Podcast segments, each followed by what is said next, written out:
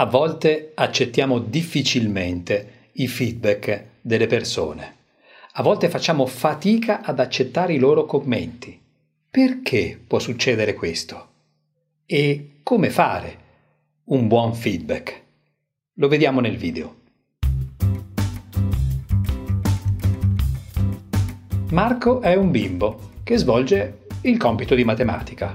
Il compito gli riesce. E allora noi che facciamo? Bravo Marco. Poi svolge un secondo problema e ancora una volta gli viene bene.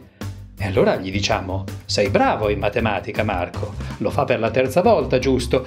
Ed ecco che confermiamo, sei proprio bravo in matematica. Ma succede che al quarto esercizio Marco sbaglia e non arriva al risultato.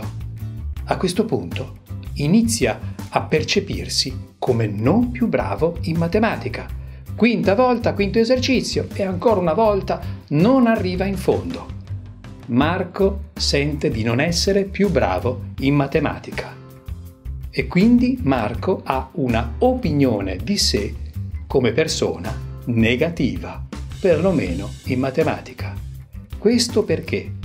Perché nel momento in cui noi diciamo sei bravo in matematica o in qualunque altra disciplina o in qualunque altra attività, noi andiamo a definire la persona, la incorniciamo, produciamo una sorta di istantanea, una fotografia fissa della persona. Come fare per evitare questo inconveniente di fissità che limita l'evoluzione della persona? Invece di utilizzare il verbo essere, focalizziamoci sulle azioni. Invece di dire a Marco sei bravo in matematica, avremmo potuto dirgli Marco, hai svolto bene questo esercizio. Mi focalizzo sullo specifico esercizio. Gli riesce anche il secondo?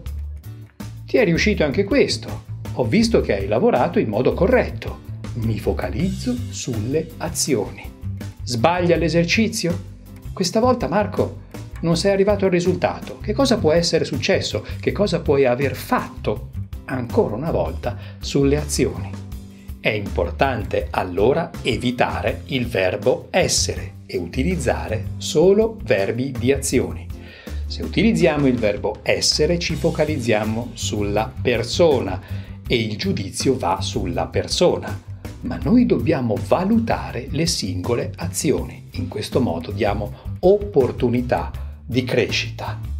Se questo video ti è piaciuto, diffondilo, condividilo con persone che pensi possano trarre vantaggio da questi contenuti e poi contattami per pensare insieme alla formazione in comunicazione espressiva.